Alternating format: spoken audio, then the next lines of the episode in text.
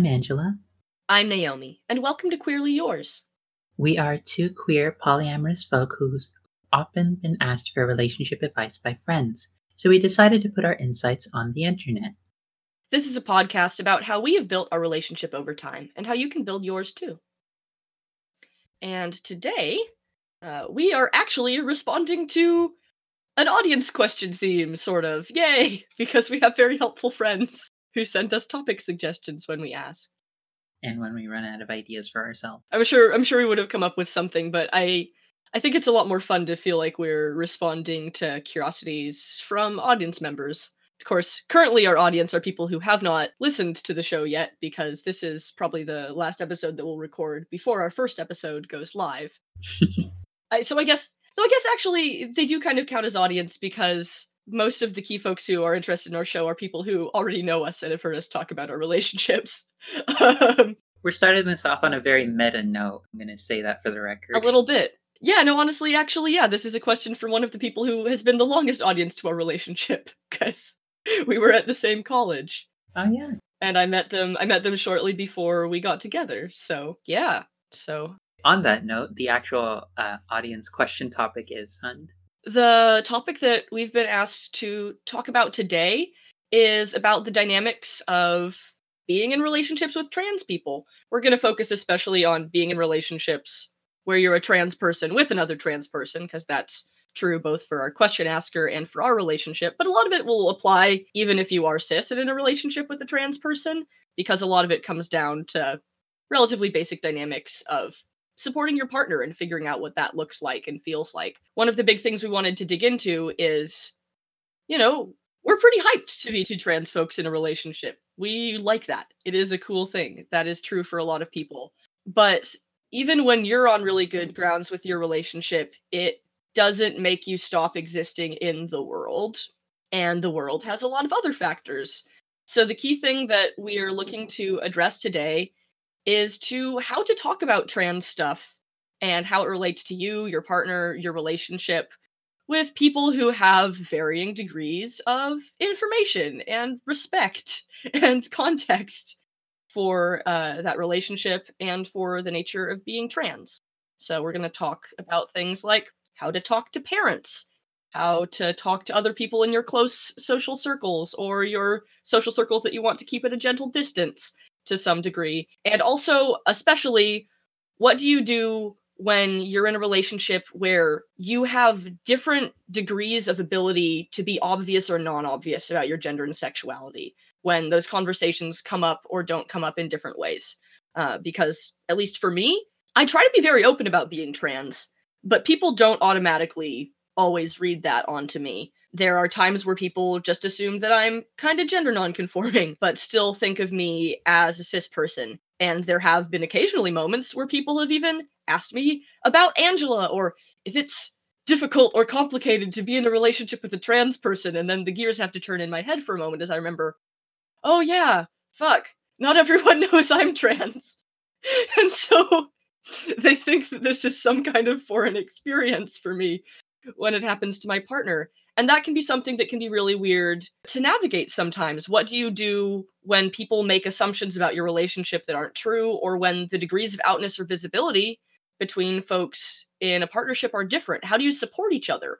How do you keep from outing people? Um, or how do you keep from feeling like maybe you have to out yourself in order to have conversations about transness and gender? So yeah, we didn't get a really singular sentence question. This is more the result of a long conversation that I had while hanging out with friends. But we tried to put it into some bullet pointed notes, and we're going to look at it from, from some different perspectives today. We're going to look at essentially what are the different dimensions of being in a relationship as a trans person with another trans person, or just being in a relationship with a trans person in general. How do you talk about that in a way that's kind, in a way that's appropriate, in a way that doesn't reveal more about folks than they want to share about themselves? In a way that shows you're standing up for and supporting your partner, regardless of your own context or how comfortable you are, how capable you are of being out about things about yourself.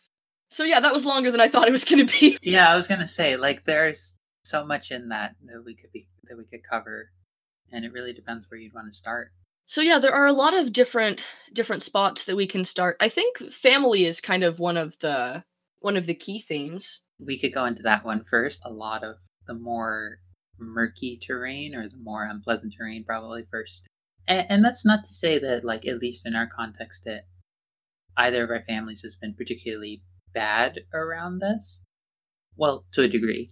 uh, I, I'd say from my end, like, my mother's side of the family, for at least concerns my mom and my uncle, have been pretty good around it. Like, my uncle still uses my dead name and still mm-hmm. kind of genders me as male, but like I just starting to treat that as he just does not. He really doesn't like pay attention enough, or he's pretty absent-minded when it comes to other people. It seems like, but he still like cares and he wants to be there for me and such. So I treat it as he doesn't want to know. He doesn't want to care about certain things that matter to me, but it doesn't mean he's necessarily a horrible person. And my mom is someone who it pretty much sort of took on gradually over time as an element of how she treated me. I think for her, she had a lot of reactions that are pretty common for a lot of parents to have, which is that are supportive. I'll, I'll mm-hmm. qualify that by saying they're supportive, which is namely, I remember her distinctly telling me at one point, it's like, well, I was used to you being one way for the longest time. And, you know, as a parent, I feel like in some ways it feels like losing that part of you with having to have someone new but I think over time she's warmed up to the idea of like not treating that as an excuse to therefore invalidate who I am now and forward. That it hasn't felt like losing a kid. It's just felt like a very different way of, I guess, thinking about me. And I mm-hmm. think uh, as a result, it's felt the most supportive. Uh, she's felt like the most supportive person to have in my life around that, at least as comes to family and my mom's side some of my siblings haven't been the best about it.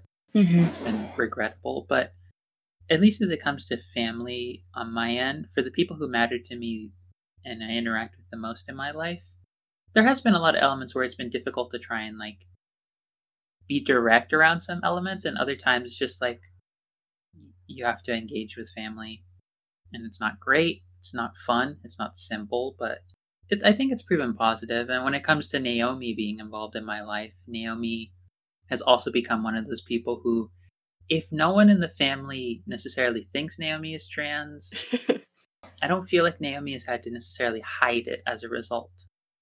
Yeah, I feel like, yeah, to sort of build on that and to speak to both your family and my family and how we interact with them, I feel like people can have a lot of different kinds of relationships to family. And there are times where you have family where there it's really not okay for them to be in your life and you have to set strong boundaries for trans reasons or for other reasons. I'm grateful that neither of us have been put in a position where it's like, okay, that whole family of origin is just a nope. We both have some strong and supportive bases, but I feel like another dimension of family often ends up being because they are people that you sort of arrive in the world and they're already connected to you. You can be really enmeshed, and there can be times where maybe you put up with things from them that you wouldn't put up with from folks that you have more casual connections with because there's the sense of these are people that I'm kind of enmeshed with and if I want to not be in relationship to them that's a big deal. That affects a lot of things and that involves losing some things. And that can be tough but in some ways there's also a really rich positive to it because it means on a certain front that you have time.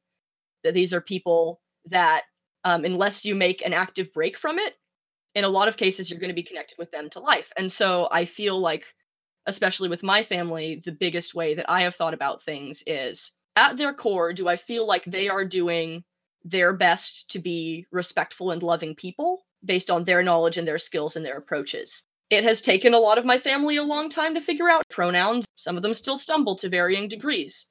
I used to not even bring it up in a lot of cases I've started bringing it up more now, both for my own sense of security and because I'm not the only out non binary person in my family now. And so now it's also not just about me. I also want to be there to boost and support my cousin and to keep the whole family in practice with that because even if I wasn't out, it would still be a skill that they would actively need to learn to support our family. And I think that ties into another element, which is often it's easier to stand up for another person than to stand up for yourself. There's sort of a, a, a boost to that um, where I'm much I'm much comfier advocating for other people's pronouns than I am advocating for my own. But the biggest thing with my family is that my whole family, like my parents and my extended family, raised me with very few gender expectations or structures. I wore what I wanted, I dressed how I wanted, I did the activities I wanted to. I was supported and nurtured in that. They gave me a lot of the emotional tools that I think have made figuring out that I am genderqueer a much comfier and less scary process than it could have been. And so for me, I've decided that if it takes them a bit of time to figure out my pronouns or those little those little structural details, as long as I feel like they're trying and they're not actively trying to be nasty about it, they have established a foundation of whether or not they understood the language or specifically what it meant for me to be non-binary. They were already treating me with a kindness and respect that made that an easy and comfy thing to express. And I decided that for me, that holds more weight than whether or not they were really sharp on my pronouns immediately. Because I've known people closer in age to me and to Angela who were great with my pronouns, but could still be really awful to me in other ways. Like being good at certain terms and language is not equivalent to being a kind and thoughtful person on the whole. You can know etiquette but still be really nasty, and you can be unclear or clunky on etiquette, but be doing your best to be kind. Yeah, and I can add to that in saying, and sort of doubling up on the whole, like, my mom still messes up my pronouns every now and then. And it means the world to me when she is good on it, but for the most part, there are different ways where I can tell she thinks the way that she thinks of me is much more positive and much more gender affirming that I'm willing to be patient with those elements. And to be clear, this is coming from two of us who have a relatively high level of patience for any of these smaller slights that did I say smaller in terms of they're not actively like removing us from housing or not actively in control of our finances or anything like that? It's not to say they're any less significant in terms of the amount of harm they can have, and that this is our ability to just be patient with those uh, aspects of our loved ones and the relationships we have with them. And that's not necessarily going to be every trans person, and that's not going to be for anyone who's listening to this and is in the midst of developing a relationship with a trans person, that's not going to be every trans person. Some folks are going to be much angrier than we are. Some folks are going to be much sadder about their state of relationships with their family. Some people are going to be more resigned and assume that they just kind of have to roll with whatever their family is doing. So I, I feel like if there's anything that we want to communicate on this, it's that you are allowed to have boundaries and you are allowed to decide what those boundaries and thresholds are. There's no singular formula where this is the way you relate to family or this is the way you get your family to be good about your gender stuff. You have to think about what are my emotional thresholds? What are the things that matter to me about family? What are the things that matter less? What are the things that are really important and grounding that I need right now? What are things that I'm willing to wait on or that it's okay if they take time? And calibrate yourself for that because you are not required to be any specific way with your family. You're also not required to let them know that you're trans. they do not have to know that. That is your call too. Or you can do like what I do and hang out in a flannel shirt of plausible deniability and not always tell people your pronouns, but also be pretty wildly obviously gender nonconforming pretty much all the time. Yeah, and, again, this is I won't necessarily call it a luxury, but it, it is something that Naomi, to a certain extent, is able to do more than I am, given their living situation and their particular distance from family. Because we don't, we both don't live with our families, but you, for people who are listening and you might have a trans partner with their families, that might require being a little bit more coded about how you refer to each other and such. That might involve its own set of tension, whether or not it's interacting with family members that they live with that are not so pleasant around that person's trans identity but it also might involve just within your own relationship, like needing to devote some time to affirming that, like, if you have to use a certain name or certain designations in certain contexts, that doesn't, that's not how you actually feel. It doesn't fundamentally undermine the respect that you have for that person's identity. Because even if you have to be practical in certain contexts, and even if that's something that both people in the relationship or the all the people in the relationship involved sort of know that going in, it can still wear down wear you down quite a lot. And that's something where like taking the time to affirm that it's like, yeah, I'm sorry I had to call you that or like being clear, even if the person doesn't need it necessarily, a lot of what it comes down to is just checking in with said person. Mm-hmm. Being clear that the situation doesn't allow for the full expression and affirmation of that person's identity, but that doesn't mean that you, individual, will not take the time to consistently affirm that person's identity and its fullness and its richness. Yeah, it means that you're doing a different kind of work out of love, the work of making sure that you get to survive and be safe together, which sometimes means, yeah, saying stuff that's uncomfortable or having to talk in different situations. Like, say, if you're interacting with authority figures or medical professionals who only have legal name records, and that stuff sucks sometimes, but sometimes it does happen. I feel like one of the times I've seen it come up in people's broader social circles too is with things like crowdfunding campaigns where you're trying to source money through, you know, a personal account or a PayPal that still has someone's dead name on it. I don't think I can count the number of donation posts I've seen that say at the bottom like ignore the name on the PayPal. Like please, I need money to survive right now and also ignore the name on the PayPal, never use that for me. Because there are places where that stuff is hard to change and so you're stuck with these weird little echoes. And one of the things that you need to do out of love and respect for other people is to listen to and affirm those statements, you know, go to the donation link and click it and ignore the name and let it wash out of your head as best you can. Or even in places where like that legal documentation might be easier to figure out, like where I'm from, it would probably be a little bit easier comparatively to other like states. It's it's one of those things where it requires its own time and process. It requires changing things like bank accounts or like the history of work that you have associated with a certain name or even just for the fellowship that I'm involved with right now, the person who fit, like signs off on my checks and such, or who helps coordinate getting that money to me, she's perfectly fine with like never using my dead name, but knowing that like it's something that she has to do for legal purposes in order to get the money out. And those are elements of doing work, of being covert, and the workplace elements or the finance related elements of having a trans partner that also kind of play a factor into all this because I'm not particularly out even in the household that I'm living in. I thought I kind of was, and then I've gotten the impression that they that my renters have made certain assumptions about my gender identity, and for certain trans folk, that is just something they have to do to have a place to live, and that's another element of like having to, I guess, be covert around some things that is a stressor that if you're interested in taking on taking on and having a trans partner that could be an element of it where the person is like fully out in some circles or with some groups of friends and in other areas is entirely silent for reasons of safety and wanting to maintain maintain things like housing and stability.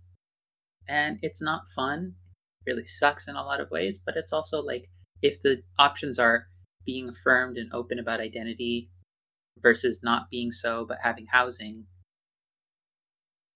From years of having unstable housing, I can say having housing generally beats out not having housing.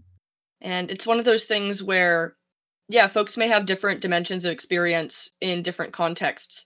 And I think that's important to to not assume that because someone is really out in one circumstance that that means that they're comfy being out in all circumstances you know you can be someone who blogs about, who talks about, who is really open about a lot of things about your gender and sexuality in a lot of social spaces that matter to you. And then you can go home and feel like you're pretending to be a very different person. That's a reality for a lot of people. And that's that's big. There's a lot of things about this. There's a lot of elements that come up. I can think of one in particular. Yeah, go for it. I, I guess less less something that we'd have to devote a lot of time to, but more a thing to address that comes to mind for I guess things to avoid with a trans partner, unless mm-hmm. it really is actually relevant to the conversation, is if people if a trans person is doing that of being covert about their identity in different contexts, despite being out and proud in other ones, especially if let's say you're someone who's queer but is cis and you are both used to generally being out in a lot of different contexts and then you have to be kind of covert in some. I would say it definitely depends per the trans person but i don't think you should really take it as a general rule that that person is ashamed of their transness. Or ashamed of you or the relationship. Exactly or or is ashamed of you because sometimes the logistics of everyday life do not allow you to get to be as open and free as you would like to be and this is the context for a lot of different people they hold their tongue about some issues they're quiet around some things, or they can't be as out. And I don't think, for my personal opinion, but I don't think would be the case. I don't think it could be stated for general for general purposes, but I would say for at least my opinion, I don't think I've ever met a single trans person who really, if they're having to be covert about stuff, means that they're ashamed of anyone that they're in relationship with. or that they don't want to be that person. They don't want to be fully validated in that way. It doesn't suddenly invalidate their transness and the queerness attached to that as well if they're just having to be kind of quiet around some issues. If it helps, imagine you're dating a secret agent. Yeah, that's probably a good way of putting it. They have an important mission, and it's very cool and very complicated, and it doesn't mean that they're not the same badass secret agent that they always are. It just means that sometimes you're on a mission, and that mission requires you to wear a different kind of suit than usual. I can't tell whether I'm thrilled by the implication that all trans people are secret agents, or that that implies a certain level of baseline lying to all trans people, which could go in a horrible direction. Fair point. Fair point. I, I'm, I'm mainly enjoying imagining imagining people in like and uh, I'm I'm mainly enjoying imagining myself in like a really cool James Bondy kind of suit. but but you like women. James Bond doesn't actually like women. He just uses women. That's true. I've never heard anyone say that precise phrase about James Bond, but structural evidence definitely suggests exactly that. Back to the topic on hand. Back to the topic at hand. We've covered a lot of the things about family interactions that I think are important to think about and to consider. I feel like I'm thinking of other dimensions that have come up in our in our lives or that we can speak to particularly. I feel like one thing that's especially happened to me in cases where I'm talking to someone who knows that Angela is trans but doesn't know or has allowed themselves to keep being relatively oblivious to the fact that I'm trans is getting asked if it's hard to be with a trans person, or if it made something difficult, or if it was confusing. And the answer to that is no. no, it wasn't. Actually, it rocks.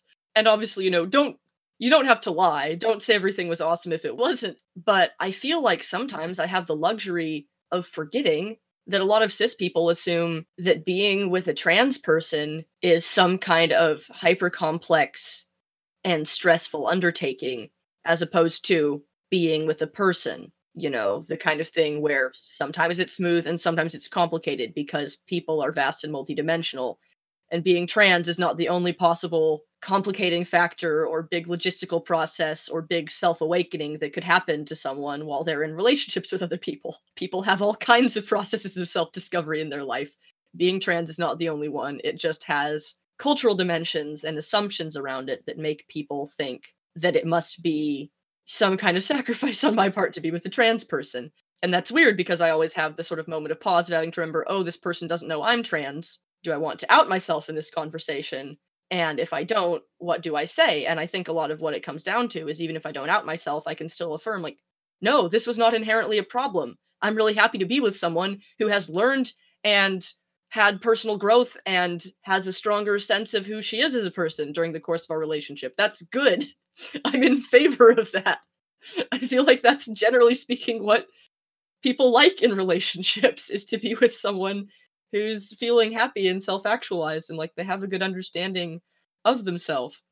And then there's the connected logistic to that. People ask like, "Wait, are you with the same person? Like weren't you with, you know, Angela's dead name?" And I'm like, "Same person, same person." Or they'll be like, "Oh wait, what was her name?" Like same person. I'm like, same person. I don't need to say her name again. You've I've the same person I've been with for seven years. The person I met at the start of college. You know this.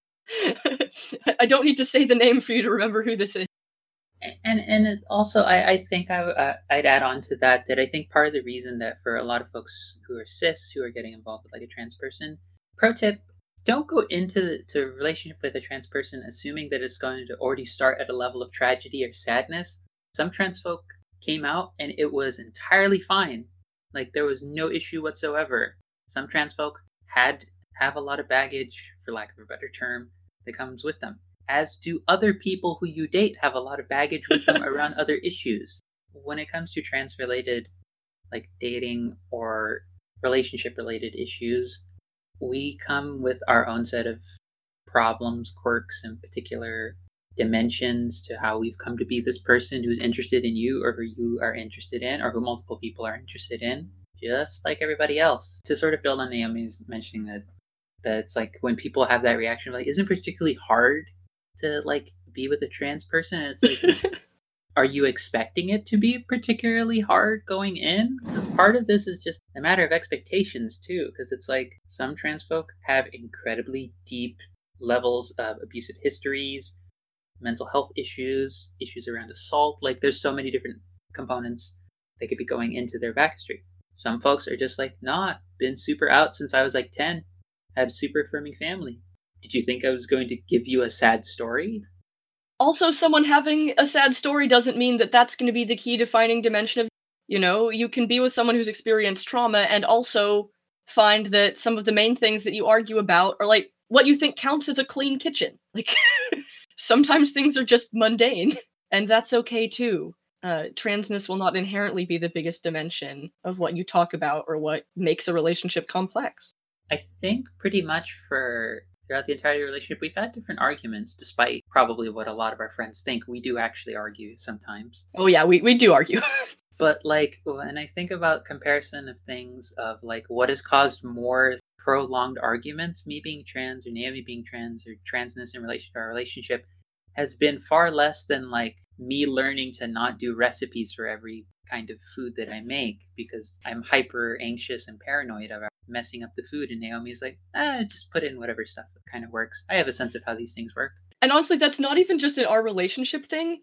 With all of the like roommate and housemate situations I've had, and even with my parents at sometimes, stuff about kitchen cleanliness and cooking strategy are some of the biggest points of contention and argument in I would almost say the majority of my interpersonal relationships that have involved living with people.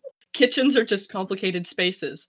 So yeah, if you're looking for a way to sort of conversationally disarm a cis person who asks you about whether or not your relationship with a trans person is tragic, I guess one thing you could do is uh, talk about how actually what you'd really like to vent about is the fact that you two load the dishwasher differently. Throw them throw them for a loop.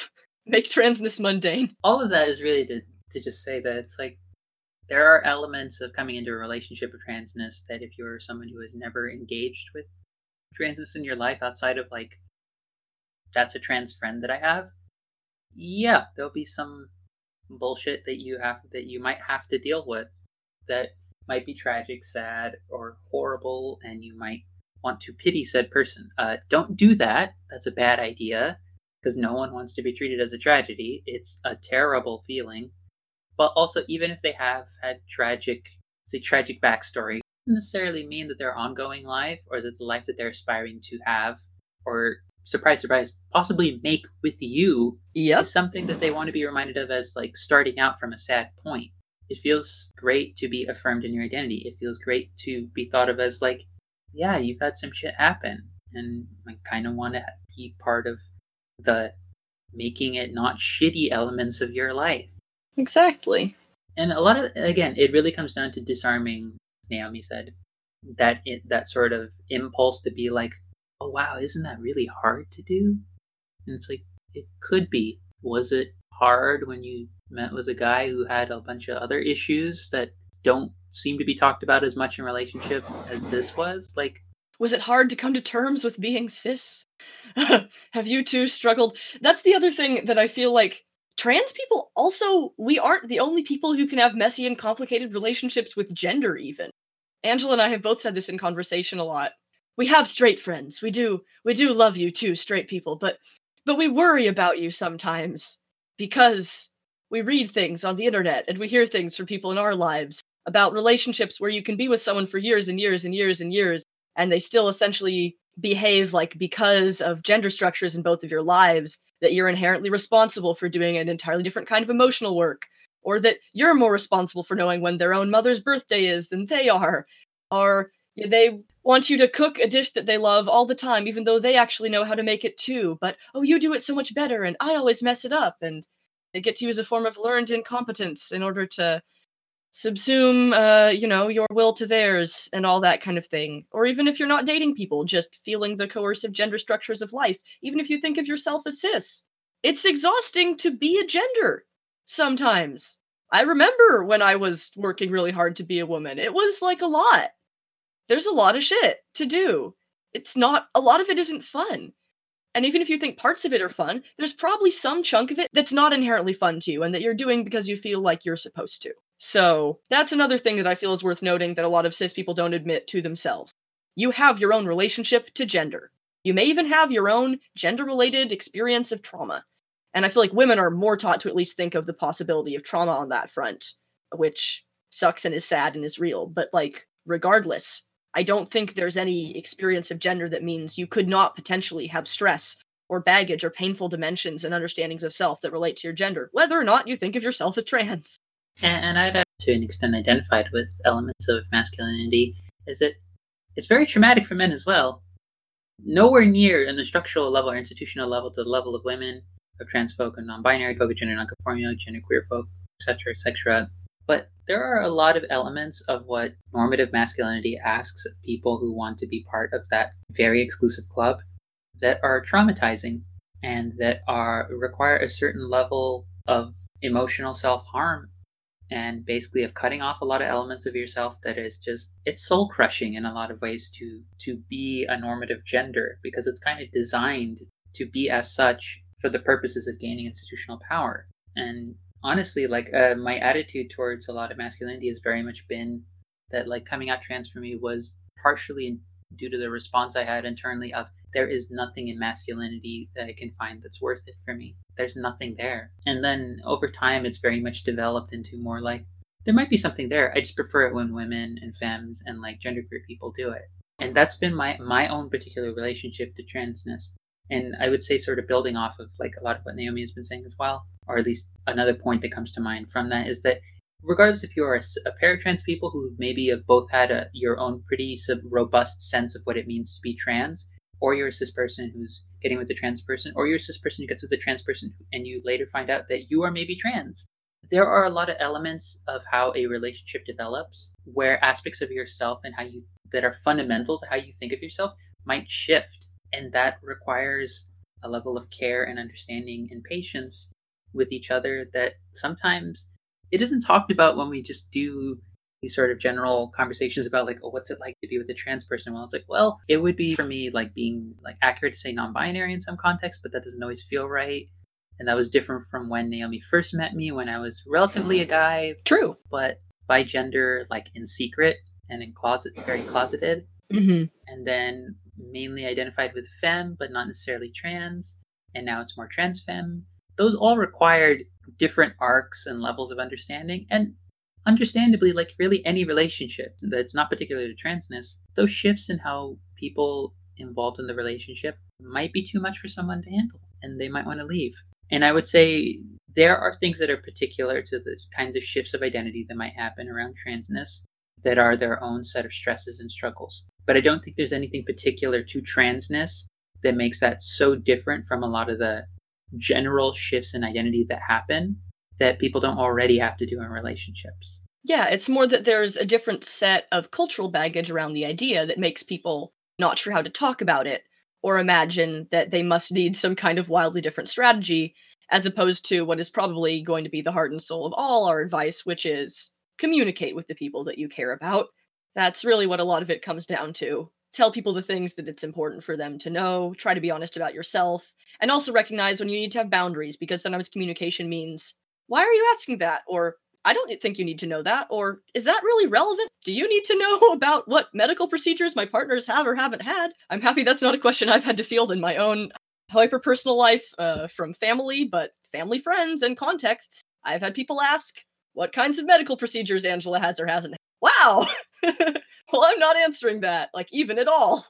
And I'm also going to take a minute to tell you that you shouldn't ask people that in general. This is a horribly invasive question. Mm-hmm there there are plenty of other like Tumblr and other related comedic posts that note on the absurdity of asking those kinds of questions in general. But I'll put it to you this way: How often do you have someone in your life come up to you in everyday conversation and ask you about your genital? Well, we have queer friends, so that might not be outside the boundaries of their conversation, but the point but still that's, stands. That almost gets to it, and that that's a person where you have an established connection to. Where like, hey, let's talk about some dicks. Um, but if that's not something you would do with someone in general, you don't get to start just because they're trans or because they're dating a trans person. Yeah, and it, and it's like think of it with that level of kind of absurd, blatant bluntness mm-hmm. to it of like how rude that comes off to some yeah. people. Like that is going to be the same level of rudeness that a trans person is probably going to respond with or feel. Also, often people I've known who are really blunt or talk a lot about sex or genitalia on other fronts often still know not to ask those questions. I worked at a sexual health education clinic. No one there ever asked me about my or my partner's genitalia, unless I was literally getting a pap smear. That's the only context. And that was a reasonable context to be asked about that. So for all listeners who are still with us at this point, if if if you would like a barometer or like a, like thought that sums up everything in some ways, pap smear is really the only context in which that kind of invasiveness is relevant. Yeah. Outside of that, there are certain dimensions to having a trans partner that are really, at the end of the day, as boring and as everyday as other anyone else's relationships are. Mm-hmm. That really are not anything special. That's not to deny the particular dimensions that come with having a trans partner. There are things around how hormones are processing and the emotional support that'll come with that. There are elements of like not necessarily being out around family or around certain work settings or having to use dead name in some contexts or different incorrect gender uh, designations mm-hmm. that are not great. These are these are very particular things. They can have their own level of stress on a relationship and neither of us wants to deny any of the seriousness that comes with that even in the levity that we bring in talking about these things. Yeah. Nevertheless there are also a lot of elements that this will be a running theme in our podcast for a lot of different topics some of it really just comes down to trying to be clear about where you stand around a lot of issues if it really matters to one partner to be out and that's just something that they can't make really any have any patience for their other partner not being able to do that, maybe it's not going to work as a relationship. But it's better to be honest about that than to have one or both partners living with some kind of quiet tension or resentment about the structure of a relationship. If you don't create a chance to get that out in the open, then you don't get to figure out if maybe there's a way that this does work for you. Things get to accumulate. And I feel like we've got some interesting dimensions here, and that I think both there's the communication of trying to have openness and honesty and clarity with your partner about your needs, and then also boundaries and especially with family extended family friends and connections and coworkers and people you're also allowed to remember that you don't owe everyone some inherent degree of information that it's not lying to be private and that it's okay to lie to be safe. Honestly i feel like there are times and there are dimensions of this conversation that i turned into a long rambling question theme that we're digging into. There were elements of that conversation that were in some fronts talking about how do i tell my parents about my partner's gender or transness because I feel like it's going to be something that we can't avoid talking about, especially if you've got a partner whose appearance is changing for any number of reasons or is shifting how they present themselves in the world. I think it comes back to our earlier point have levity, have warmth, talk about what's positive for you, talk about what's positive for them. You don't even have to talk about it as a trans thing. You can say, My partner's super happy. I'm really happy about this relationship. This is working for me. This is working for them. They're in a great place right now and they're getting in, they're working right now to get into an even better place and you don't have to say all the dimensions of what that means. Also, if your parents go, hey, like your partner looks different, or they grew their hair out, or they're shaving now, or they wore a skirt, or they stopped wearing skirts, you can just go, yeah, and don't fucking clarify. Some of these are a matter of how you engage it and whether or not it's worth engaging. Some battles are not worth fighting.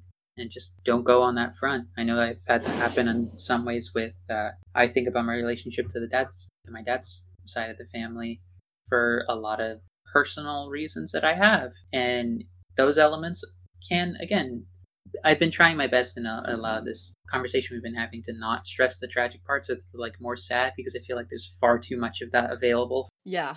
We're here adding levity because tragedy has been pretty thoroughly documented on a lot of fronts, but that doesn't mean it doesn't exist or that we have to pretend it's not there. Us going into detail about all these things, us having fun while discussing it, is never in any way to try and downplay that these conversations can be very difficult. They can stress your relationships, having to be tactful about when you talk about certain topics, having to be there for a partner who is having difficulties with transitioning physically or even just socially, with different friends who might leave you all of a sudden, or you might find out, hey, when I have a trans partner who's transitioning to be more like what a trans person looks like, I'm doing air quotes while saying that because that's just really kind of unpleasant expectation. Yeah, we all already look like trans people because we are, but it's still a thing with cultural, yeah. Gatekeeping about who they consider a real trans person.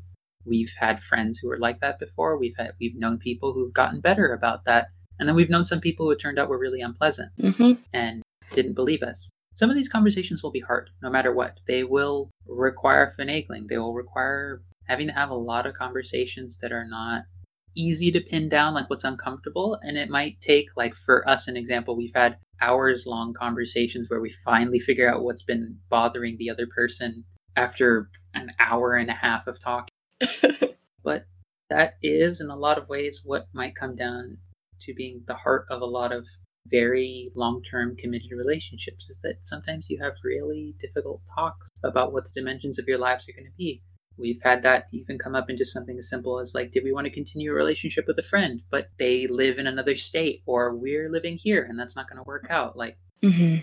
thinking about your relationship, whether it's just, do you want to do things like long distance? Do you want to live together after a certain point. Like there are so many different conversations that come up. Yeah. That each require have their own set of complexities and we will be more than happy to talk about some of those. Oh, topics. absolutely. And there's polyamory dimensions to that too, like coordinating with multiple partners in multiple locations or how do you think about the future in a relationship when you're not aiming towards the particular relationship escalator of move in, married kids, and so on and so forth. At least as regards transness and relationship, yeah, there are some particulars to it that are tricky, but it doesn't inherently suck and like a lot of other relationship factors, it isn't always necessarily all good. Mm-hmm. Even when you thought the topic was like clean cut, oh, this is done, we don't need to talk about it. Of course, sometimes it comes up again because people change. Absolutely. And I think if there's one sort of wrap up thought that has stuck with me that I've taken largely from Captain Awkward, who is one of my favorite advice bloggers ever. I highly recommend if you if you like the way I talk about relationships, check out Captain Awkward and Scarleteen.com because those are two of the places that trained me. But one of the things that she talks about a lot is especially when you're dealing with family or other people close to you, sometimes you get stuck in a situation where you feel like, oh, if I talk about this thing that's important to me that my family doesn't get or doesn't respect, I'm making things awkward. How do I have this conversation in a way that's diplomatic and doesn't make things awkward? And I think a really important and powerful reframing is they already made it awkward if your parents created an environment where you don't feel like you can talk about your gender or your partner's gender or the fact that you're even dating someone, your parents already made it awkward. You did not start the awkwardness, they did. They just imagine that they have a sort of cultural or emotional authority that means if they're upset about something, it's justified. And if you're upset about something, you are the one who made things weird. And one of the ways she talks about disarming that first is just admitting that it's okay for things to be awkward and that you are not the inherent source of that tension. And she also, and I love this, talks about what to do when, say, you're talking to someone who has a strategy that usually conversationally disarms you, like, oh, you never tell me anything about your life. Oh, you must think I'm a bad mother. Oh, you're so ungrateful. Or, oh, I don't ever hear you talk about things. You're so private. You're so cagey. And the expectation is that you're then going to step in and comfort the person and contradict what they're saying and they want you to fix that. But you are also allowed to say like, "Yeah, I'm cagey in private," and just keep moving on. Or like, "Yes, I must I must be an awful I must be an awful kid. I don't I don't tell you about things, but I'm still not going to tell you about my partner's genitalia." Or like, "Yes, yes, mom, you must be you must be the world's the world's worst mother because sometimes we have to have complicated conversations." Um personal spin on that one when if you have family whether specifically for your own trans issues or just in general for your trans partner or just as a general theme, they try and bring up something it's like, we should have a stronger relationship. Why haven't you told us more about this person? If you have much more gall than I do, a proper response to that is also, why don't you create a context in which it's comfortable to talk about these things with you? A lot of what disarming some of the like those kind of strategies that Naomi brings up that family will often do, whether they're loving or not, but can do just out of habit because that's something that maybe has happened in the family for a long time that people have engaged. Yeah, they've been able to mobilize you via guilt. Oh, guilt is guilt. Guilt is rough. Guilt is rough with family related to anything, but is putting the onus back on the context of who is involved in making that. It's like, okay, let's say you you still truly believe that you are at fault for some of this. They are also creating the relationship and the context in which you are acting and creating your sense of comfort to talk about said issues. It is not entirely your responsibility, or even if you're trying to support a trans partner dealing with family, it is not their entire responsibility. The family is involved in making this. It's not a one way street for this relationship, it's two ways. That's kind of the point of relationships, that multidimensionality. And yeah, if you find that talking to family or other people in close relationship with you makes you feel sad, tired, cagey, defensive, paranoid, drained, like you're managing yourself, like you're putting on an act, like you're in a play. Like those are relevant feelings. You're allowed to acknowledge those feelings. You are not the one making things awkward, quote unquote, by having those feelings. Those are responses that you are having to an environment with stressors in it. And you don't have to then switch and go, this is all my family's fault and everything. Like, if I can just fix this one thing with them, that's going to fix everything because it's all on them. You're not required to go 100% in any direction, but also realize that it's probably not 100% coming from you because relationships involve multiple people. Whether it's just the sort of awkward, clunky guilt of a parent who's not very well calibrated to your social world, or if it's someone being more actively manipulative, there are a lot of dimensions to that. And at the core, you're allowed to just acknowledge it's awkward. You're allowed to make things awkward if you think that will help, or to acknowledge the awkwardness that is there. And you're also allowed to not buffer people's feelings you can let someone say like oh you must think so little of us you tell us so little. I'm like yeah i don't tell you a lot i set boundaries. You can just acknowledge that you do that you don't have to justify yourself to them. You can also leave and i mean that both in the sense of physically removing people from your life and also going i'm going to go take a walk or i think we need to do that grocery run or partner and i are going to go out for a smoke or whatever it is and whatever it looks like you can go i'm going to leave either excuse wise or go we have this conversation every time i come home and I think we've had this conversation as much as we need to have it. So I'm going to go to a movie. And if you want to talk about this like an adult later, we can do that. You're allowed to say those things to people. They may have trained you very, very deeply to believe that that's the worst thing in the world to do. But if someone is already making you deeply tired and uncomfortable in an interaction, you can leave. As more negative framing, but as a way to also still respond. And I think of it this way: let's say you do think of that that sort of act as the worst possible way you can feel. I'm going to take a guess and say that the amount of guilt they've been putting you through and making you feel has probably already made you feel like shit. So mm-hmm. I don't feel like this is so much like going from top of a cliff down to the bottom of a canyon so much as like going from a pool into the deep end of a pool. It's still probably going to suck. Maybe it'll be a little jarring, but it might be worth it. it might be worth it overall in terms of what other things you don't have to deal with relative to that. Communicate as you can, set boundaries as you can, be a person who exists and has feelings and remember that it's okay to do that. And that if someone shows you that they're not emotionally capable of having like a kind or a thoughtful or a respectful conversation about your gender or your partner's gender or both, they've given you information about them. You're allowed to acknowledge and act on that. And if they decide that that means you think they're terrible, even if you also love them and are really trying your best to create a balance, sometimes you have to let yourself be grounded in that and figure out what kind of relationship and what amount of relationship it does feel good to have. Because there's no inherent default for how close or how distant a relationship has to be with a partner or with family. You get to build that. And that's the exciting part and the scary part. And I think a lot of what we hope for and a lot of what we think about about in our own relationship is how to do that intentionally. How to have relationships because you've thought about what you want them to look like and not because you feel stuck in them or because there's only one way that you feel like you're allowed to approach them. I think with those very well put, good summaries. Thank you. I think this will probably end this episode. I'm Naomi. I'm Angela. And as always, we are queerly yours. Queerly Yours is edited and produced by Naomi Bosch with intro and outro music by Angela Lemos Mogrovejo. thank you